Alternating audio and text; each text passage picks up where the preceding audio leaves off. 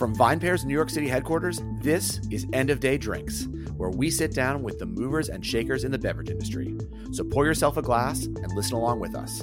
Let's start the show. On today's episode of End of Day Drinks, we're talking with the iconic director Francis Ford Coppola. He's known for his amazing movies, but he's also just as well known for his amazing wine. While many know him for Francis Ford Coppola Winery, Francis owns many other wineries, and we're going to talk about all of them. We're going to find out how Francis first fell in love with wine thanks to his Italian heritage. And we'll also hear the story of how he decided to use his earnings from The Godfather to first buy a winery. Let's get into it. Hey everyone, my name is Keith Beavers, and I am the tastings director of VinePair, as well as the host of VinePair's Wine 101 podcast. Welcome to End of Day Drinks. Today, we are joined by Francis Ford Coppola, film director, producer, writer, winery owner, vintner. I'm sure there's more. Mr. Coppola or Francis, thank you so much for joining us. My pleasure. And um, as always, today we are joined by members of the VinePair editorial team. We have VinePair co founder and CEO Adam Teeter. Hey, Keith. Hey, Francis.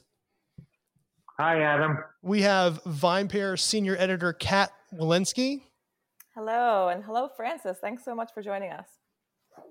It's my pleasure, Kat. It's my pleasure to meet you. We also have VinePair associate editor Katie Brown. Hey guys, excited to be here today. Um, we also have staff writer Tim McKirdy. Hi guys, how's it going? And doing good. VinePair executive editor Joanna Sciarrino. Hi everyone. Hi Francis. Hello, hello, Joanna. So Francis, thank you again for joining us. Um, are you uh, you're out on the West Coast? You out at, are you doing some wine out there? Well, I'm I'm here uh, in in the in Napa Valley in Rutherford, uh, actually up in a mountain overlooking beautiful nature. I'm so fortunate and blessed to to be able to be here during this uh, difficult uh, pandemic era. Of course. You you you have a passion for wine as much as you have a passion for film, and I was just curious did one come before the other or like or was how did how did that work out the fact that you got into wine and got into it so passionately well, well, well you know i you can say i have a passion for everything i have a passion for life it's such a privilege to even be alive you know all of us we, can feel that way but uh, you know being an italian american I was raised in a household in in uh, in the East Coast uh, in Long Island, and from the dawn of my consciousness, I never saw a dinner table that didn't have wine on it. All my uncles and my father and my mother, as uh, the children of immigrants, they were all born in the United States, but they still spoke Italian. They didn't teach it to the kids, so I, I didn't uh, uh, learn. And I was named after my grandfather, Francesco, but they wanted to call me Francis. So we were really new Americans, but the tradition remains to drink wine at the table. And as I said, even even the kids, we didn't drink glasses of wine uh, shoulder to shoulder with our parents, but we were allowed a little wine, and we would put Seven Up or, or ginger ale or cream soda in it. So so just wine was part of that family ritual of dinner for me, and I always rem- remembered it. And then as I grew older, uh, I eventually, uh, at about 22, I traveled uh, to Europe and I collaborated on a script. That I was working, I was by then a film uh, uh, person, and, and, I and I collaborated on a script in Paris with the great Gore Vidal, and wow, and um, and I had this opportunity to to meet him. He was a very uh, brilliant person, but he knew Europe, and and and and and, and, and being with them, I had the chance to taste some great wines. And I mean, it really, I said, my goodness, this is so delicious. I mean, the wine we drank, uh, or that my father drank and my father, my grandfather drank was good, honest wine, you know, right. as made by some of the immigrant families like Gallo or, or, um, you know, there, there were plenty of, uh, you know, they made their own during Prohibition with grapes supplied by the Mondavi family. Mm-hmm. But this was a different this was a different story. Having the wines of Bordeaux, having great. I tasted Romanée Conti from Burgundy. I, I, I tasted great first growth wine. I tasted wines from Rhone, and, and I, I thought, my God, this is really this is more delicious than Coca Cola, which was my my standard my standard as, as a kid, you know. So so yes, I had the great luck, good fortune to to then taste some great wines, and of course I you know, I I, uh, I, I remember when I had the opportunity to have a little bit of money because most of my life I was really penniless and I was a starving student uh, uh, with with barely enough to, to, to, to eat, which is why I gained weight incidentally because every night I used to have the Kraft macaroni and cheese dinner, which cost which cost 19 cents when I went to college. Right. So so. Uh, when I made the Godfather film and, and for the first time had some money, uh, I, I said to my wife, let's get a little summer house in the in, in the Napa Valley. It's only an hour away, and, and just with trees, and the kids can. I had two boys, and they we can all you know have fun in a little summer house. But maybe have an acre of grapes, and then we can make wine ourselves, and for Christmas we can give to all the relatives. That's awesome. So when I went when I went there, the real estate agent said, "Oh, this isn't for you, but they're going to auction the Great Niebaum Estate." I said, "Well, what's that?" They said, "Oh, this was part of one of the most beautiful estate of all, which was the Inglenook Estate, which has been all broken up by the corporations Right. that owned it. But the family is auctioning the home." And my wife and I went and saw it, and it was just of incomparable beauty. We couldn't believe it was 2,600, no, it was 1,700 acres, I think Wow. and and uh, we we made a bid on it. We didn't get it, uh, but then I said, "Gee, we should have get a bigger place." And then, of course, I won't go on and on. But but the story is eventually the people who bought it did sell it to us, and and uh, we we started to live here. Wow. And you started living there, and then eventually you had the wine. The wine, which now now you're surrounded by wine.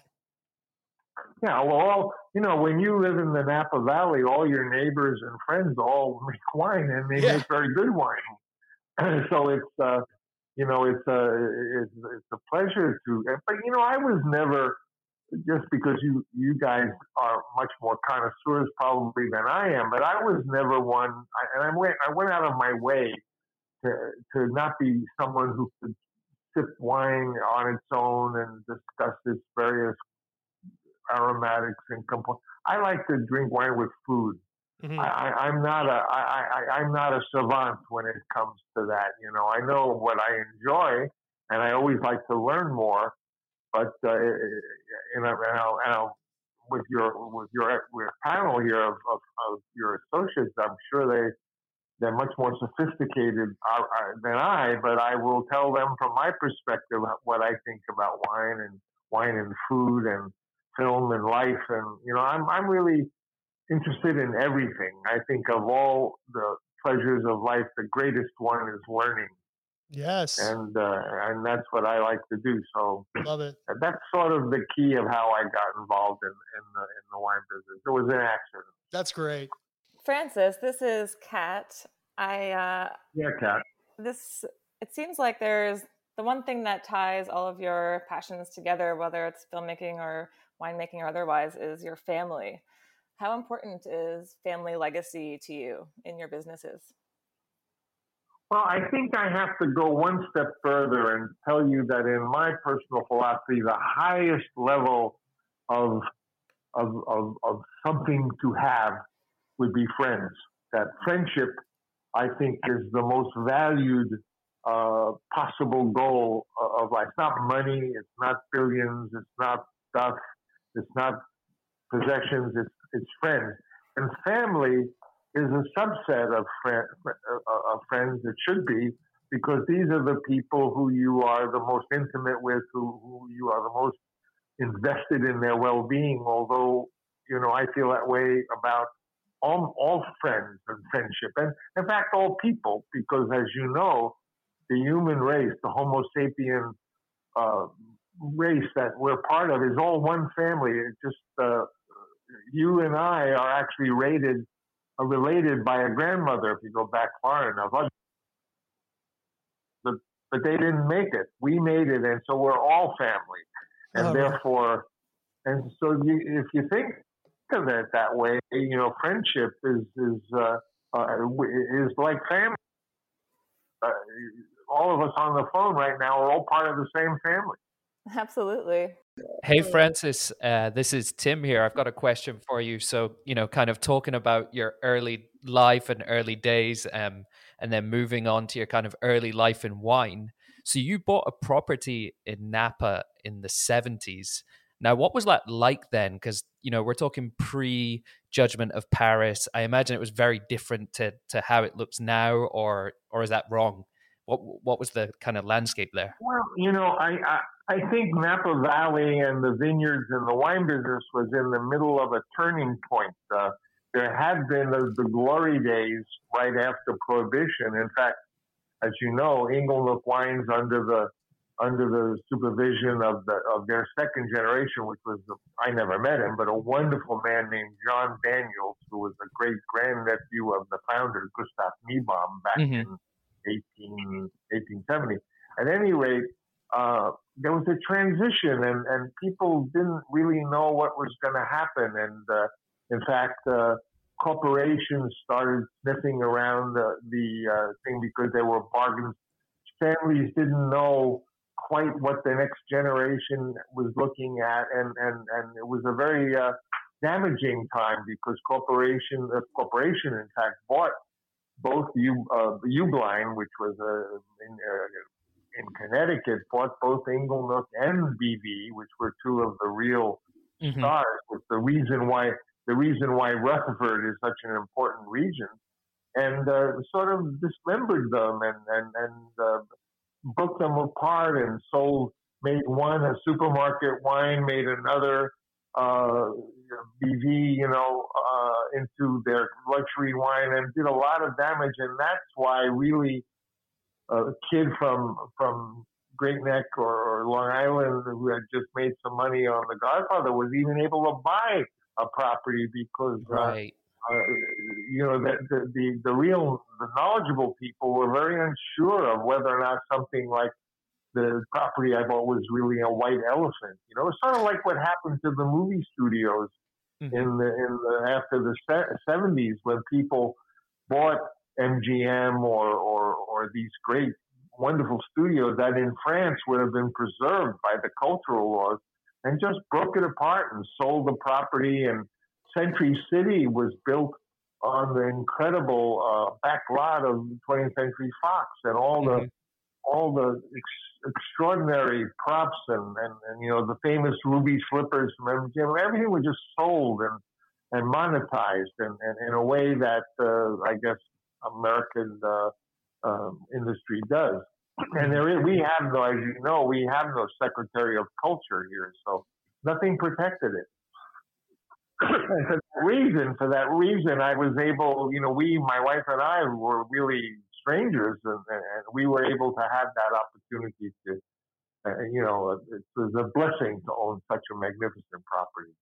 But then, you know, interestingly, I I began to feel very much as though I was an exploiter of this wonderful heritage because we were starting to do. It was originally called Niebaum Coppola, and we were starting to do very good business. But people would come and would look at my Oscars and um, film and memorabilia, and we were we had a very popular product that was not really from grapes here called Claret.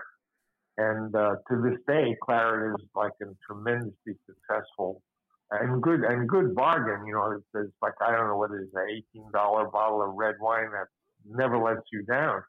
And so I began to feel sort of uh, embarrassed, and I announced to our CEO at the time, you know, I'm going to take everything out of this Niebaum Coppola, my awards, my name, uh, the Claret, any wine that wasn't made there, because I want it to be pure and I want it to be what it really was. And, and he said, well, what are you going to do with these that you're making wine with? I said, well, we'll buy some other winery in Sonoma or somewhere, and we'll we'll we'll call it Rosso Bianco, and we'll move all of that. I'll move my Oscars there because I really felt embarrassed about, you know, I, I didn't want the property then called Niebaum Coppola to be sort of a temple to myself. I was I was embarrassed by that, and I didn't even want the other winery to be called Francis Coppola. I wanted it to be called Rosso Bianco in the name of one of our wines. But I was making a movie at the time, and when I came back, the Niebaum Claret had become the Francis Coppola Claret. and the and the winery in Sonoma was called called Francis Coppola Winery. So, you know, probably maybe for terms of making money might have been a good decision, but it embarrassed me tremendously. I, you know, I've seen my name. I, I have seen my name on so much stuff. It, it only embarrasses me. It doesn't thrill me. I, I you know, it doesn't thrill me at all to see my name on stuff. Hmm. So that, that that's just that's the story of how why there's the Ingle. And incidentally, the now the now Inglenook winery is absolutely disconnected. There's not one employee or one service or legal thing or certainly sales. They are they are two separate companies. There's nothing other than that owned by the same family. There's nothing that connects them, which I feel is very necessary when you're making a a, a, a premium wine. Yeah, people have because the, the business philosophy is different. If you tell me at Francis Coppola Winery that we're making uh, 5,000 cases of a certain wine, and if we add this other uh, component to it, we can have 8,000 cases, and it'll be almost as good. You're likely to say, okay, do it. But if at Inglenook you say, okay, we have the same thing, 5,000 cases, and if we add a little of this batch, it'll be almost as good, you say no. So it's a different it's a different ownership proposition, and and that's why the two companies have to be totally separate. So Francis, it's it's Adam here. I have a question for you about the claret. Um, so it's yeah. actually one of the first wines I ever had. It's it's one of the wines that helped me fall in love with wine. In all seriousness, when I was uh, just graduating college, uh, I'd been actually a film major, um, and so I knew your movies, and then you know came in contact with your wine and I think it it helped a lot of people discover wine. When you created the claret, what was the did you have the sort of idea then that it would become such an ambassador for wine in general and for everything else sort of in wine that you would do or was it just at the time a wine you were looking to create because as you were saying it it was you know something that the valley really hadn't experienced before well to tell you the truth when i was your age, you know, when I was a young guy and, and, and I had become used to uh, drinking uh, wine, especially when we had the opportunity to have certain foods like a steak or, or something that seemed to demand it. There was an Australian wine. I'm trying to remember the name of what it was called. It, it wasn't a Penfolds. What was it called? It was a it was a Shiraz, and it's a very famous one. And it was it was the only wine that really you would see. I made a movie called The Rain People, driving across the country, and there was very, and we would get great steaks, but you didn't, you couldn't get wine. But there was this one wine, and when I saw that wine, I knew it would never let you down. It was, uh, damn, I, I was. Was it Lindemans? The name. No, it was. It was ubiquitous. It was everywhere. It was very, very much available, and it was good. And you and and you could trust it. If you bought that, you knew you were go, you were okay.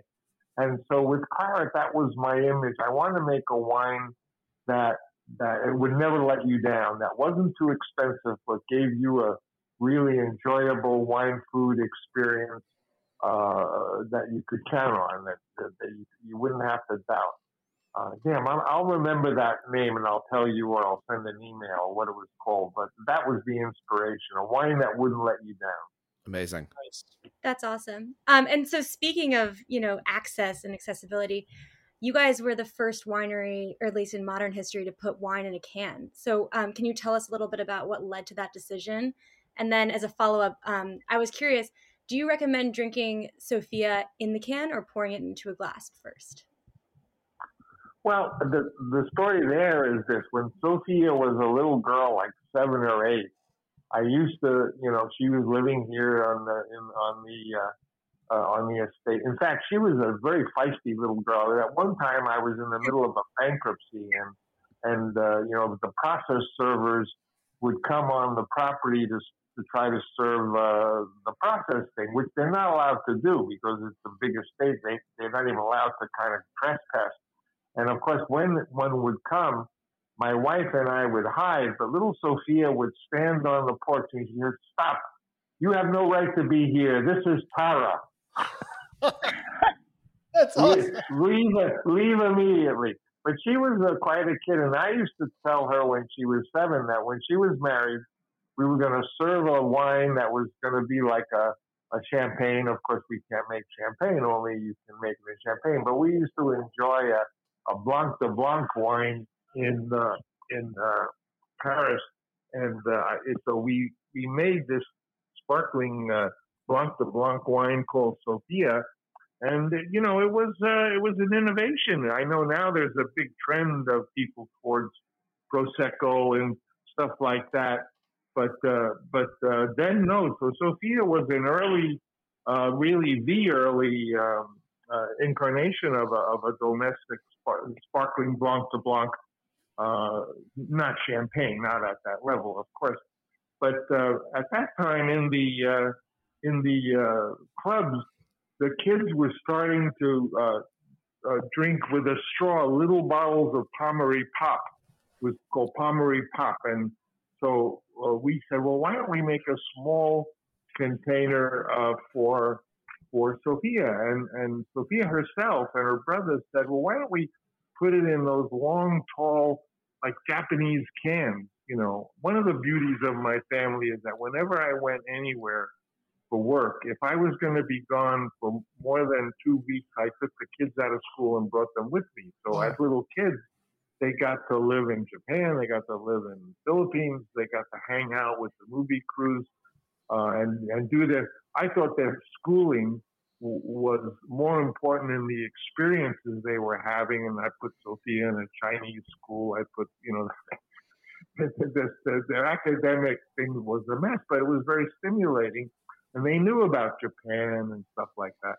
So, so we put uh, the first Sophia. She said, "Call it a mini," and and we put these champagne, uh, this type of uh, not champagne, but but Blanc de Blanc, uh, in, in, these little minis, and had a straw attached to it. And the, the idea was it would be something that kids, uh, you, you know, going to clubs. We were copying.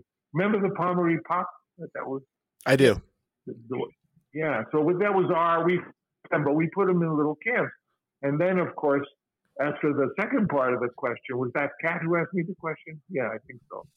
At any rate, uh, I wouldn't drink it out of a straw. I like, I like, I don't, I don't, I like to drink wine out of a glass, and I like to drink everything out of a glass. I, I won't. If, if I'm having anything, I like, I like the, I love beverages, you know, and I love the the, the, the enjoyment of drinking the beverage in a pretty glass, a nice glass, simple but pretty. Speaking so of, I think I am. Yeah, go ahead. No, speaking of oh, pretty glass and wine, um, that reminds me of Pinot Noir because Pinot Noir smells so good in a nice glass. And you are you have a new venture, and you're in the Dundee Hills in Willamette. It's like kind of where it all began. So you decided to start something there. It looks really exciting. Do you want to let us know yeah, about that? no, I, I, I love I, I love the Willamette uh, uh, Pinot Noir. I mean, I'm an admirer, and I heard there was an opportunity uh, to buy a property right next to the wonderful, if I hope I can pronounce it right, it's Domaine Drouhin. Is that how you pronounce yes. it? Mm-hmm. Yes. They're, they're the family who really started that style of uh, Burgundy, uh, being being noir in a Burgundy fashion right. in, in, in that area, and then it was sort of copied by a few other people. But it's it's sort of like Napa Valley, is like where all your neighbors make wonderful wine. you can't yeah. avoid. But I love the I love the uh, the the Domaine Drouhin and, and the winemaker is a wonderful French family, and I love those wines. And so we were able to uh, buy this property. I, think, I forget what it's called now, but you know, I I wanted to give it. Uh, uh, I, am a I'm I'm very interested in, in uh, as you say, I'm passionate, but also about science and scientists and physicists, and I always loved this young nobleman who was uh, um, de Broglie, who, who won the Nobel Prize and was part of the group that were really essential in quantum physics. And the idea that he was a prince. You know, you think of a prince as a guy who has a life and he got great clothes and girls like him because he's a prince and stuff. But here was one. Here was one who was devoted to science and was passionate. Was a very shy prince.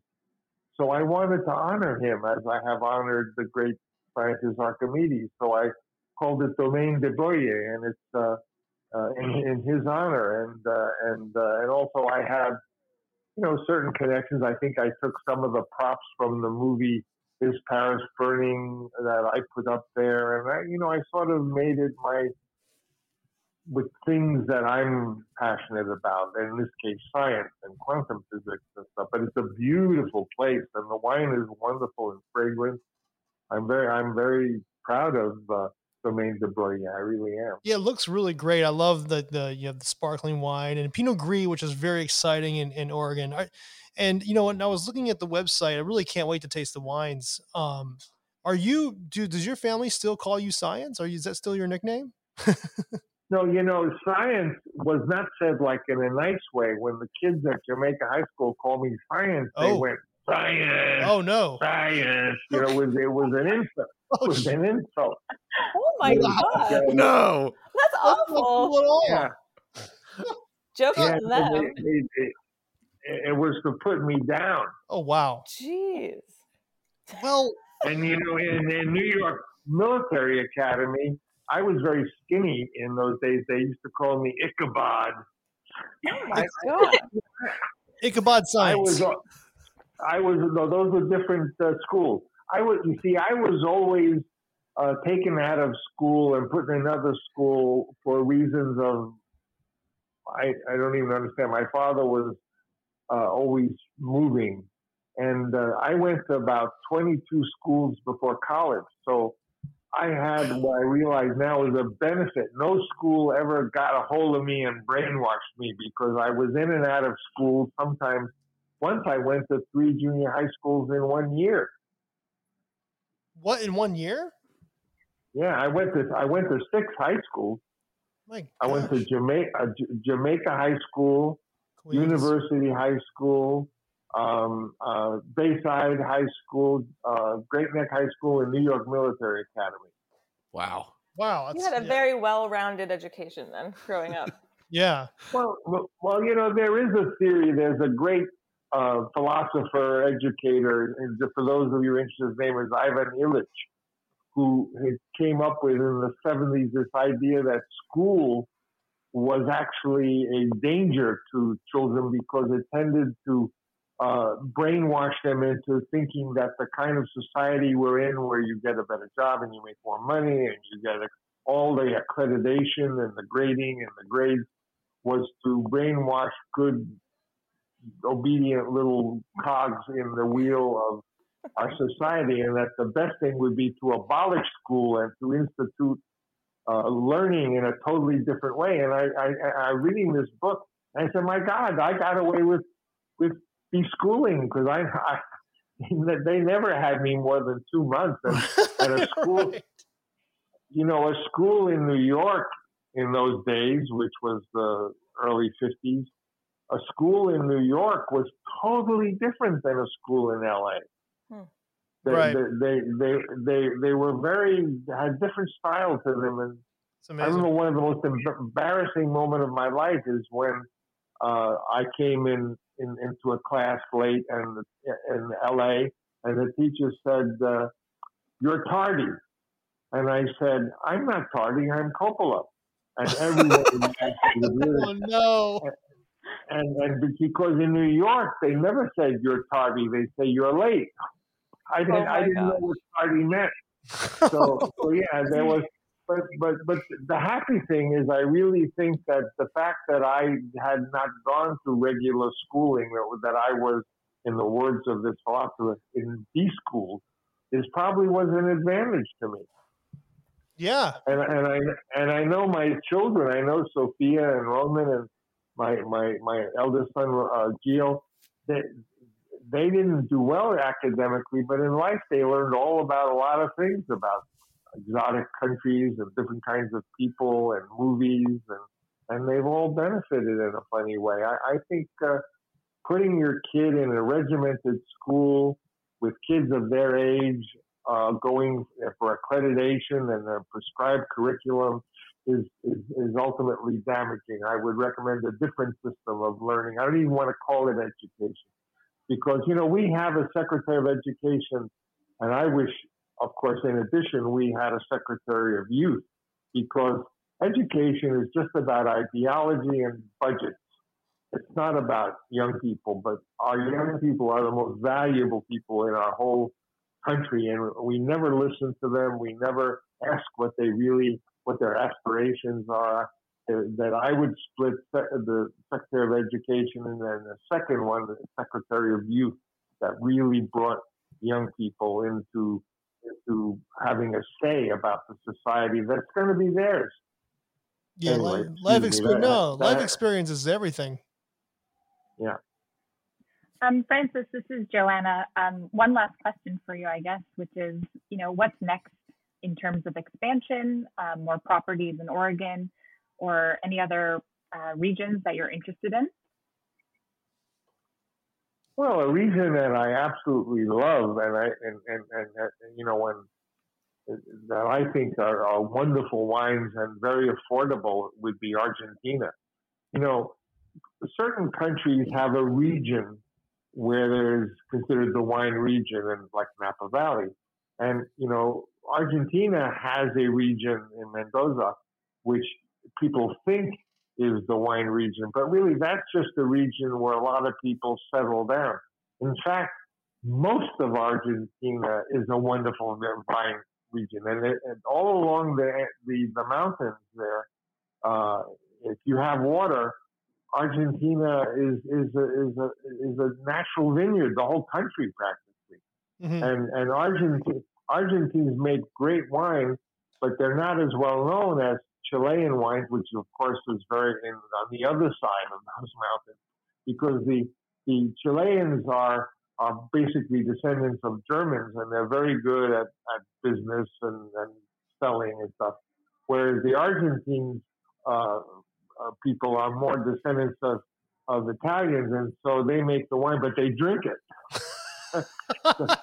so, so I, I, I, per, you know, when I go to a, a wine list and I see that I'm gonna, I don't want to go broke. I always look at the Argentine selections because again, you get wonderful wines for very fair prices, and uh, I'm a big fan of. Uh, I think Chilean wine is okay but to me, the great wine from from uh, south of the borders in Argentina. And if I were a younger man, or if the opportunity fell on my lap, uh, I would I would I would love to have. Uh, I'd love to have a place there, and, and even with a hotel, and you could go visit. Sort of like the um, who's the gentleman who, who uh, has a beautiful a place in northern Argentina. Uh, what's his name? He also has a winery here. So it'll come to me. Well, Tim McKirdy huh. here, he's from he actually Tim who, who is on on right now, he is our staff writer, but he also was a chef in Argentina for a couple years. Yeah, I lived out in uh, I was out in Buenos Aires for a while, um, in San Telmo. I I believe you may be f- familiar oh, with yeah. the neighborhood. Oh, I love I love San Telmo. So when you say horse, you say caballo. I say caballo. Yo hablo castellano. Yeah, that's the, what I love the Argentine the pronunciation. You know, mm-hmm. I like to think of it as Italian speaking Spanish. that's cool. Like that. Well, that's that's exactly what it is. You know, and on the list of the top hotels in Argentina, of course, the first one. What's that great big beautiful hotel? The um, the Faena. Oh, the fabulous. The which one? I think it's the Faena, maybe.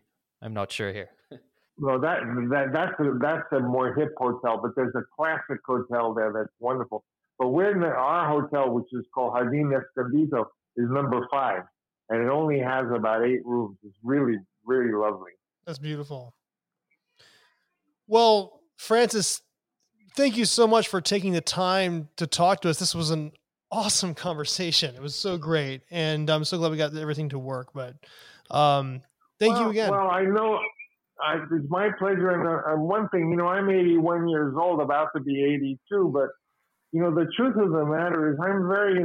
It's not.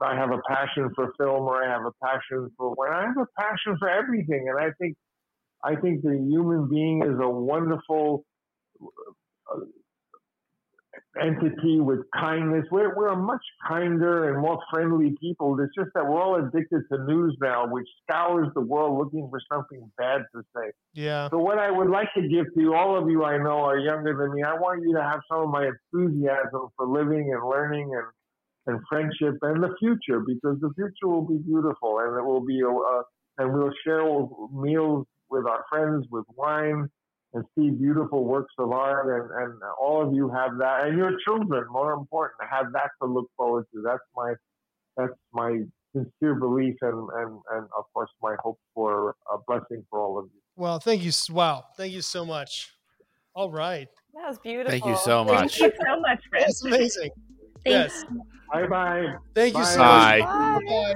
Thanks. you. Thanks, thank you nice to meet you Likewise. Bye-bye. Thank Thank you. Thanks for listening to this week's episode of EOD Drinks. If you've enjoyed this program, please leave us a rating or a review wherever you get your podcasts. It really helps other people discover the show. And tell your friends. We want as many people as possible listening to this amazing program. And now for the credits. End of Day Drinks is recorded live in New York City at Vine VinePair's headquarters. And it is produced, edited, and engineered by VinePair Tastings Director, yes, he wears a lot of hats, Keith Beavers. I also want to give a special thanks to VinePair's co-founder, Josh Malin, to the executive editor, Joanna Sciarrino, to our senior editor, Kat Wolinski, our senior staff writer, Tim McKirdy, and our associate editor, Katie Brown. And a special shout out to Danielle Greenberg, VinePair's art director who designed the sick logo for this program. The music for End of Day Drinks was produced, written, and recorded by Darby Cici. I'm VinePair co-founder Adam Teeter, and we'll see you next week. Thanks a lot.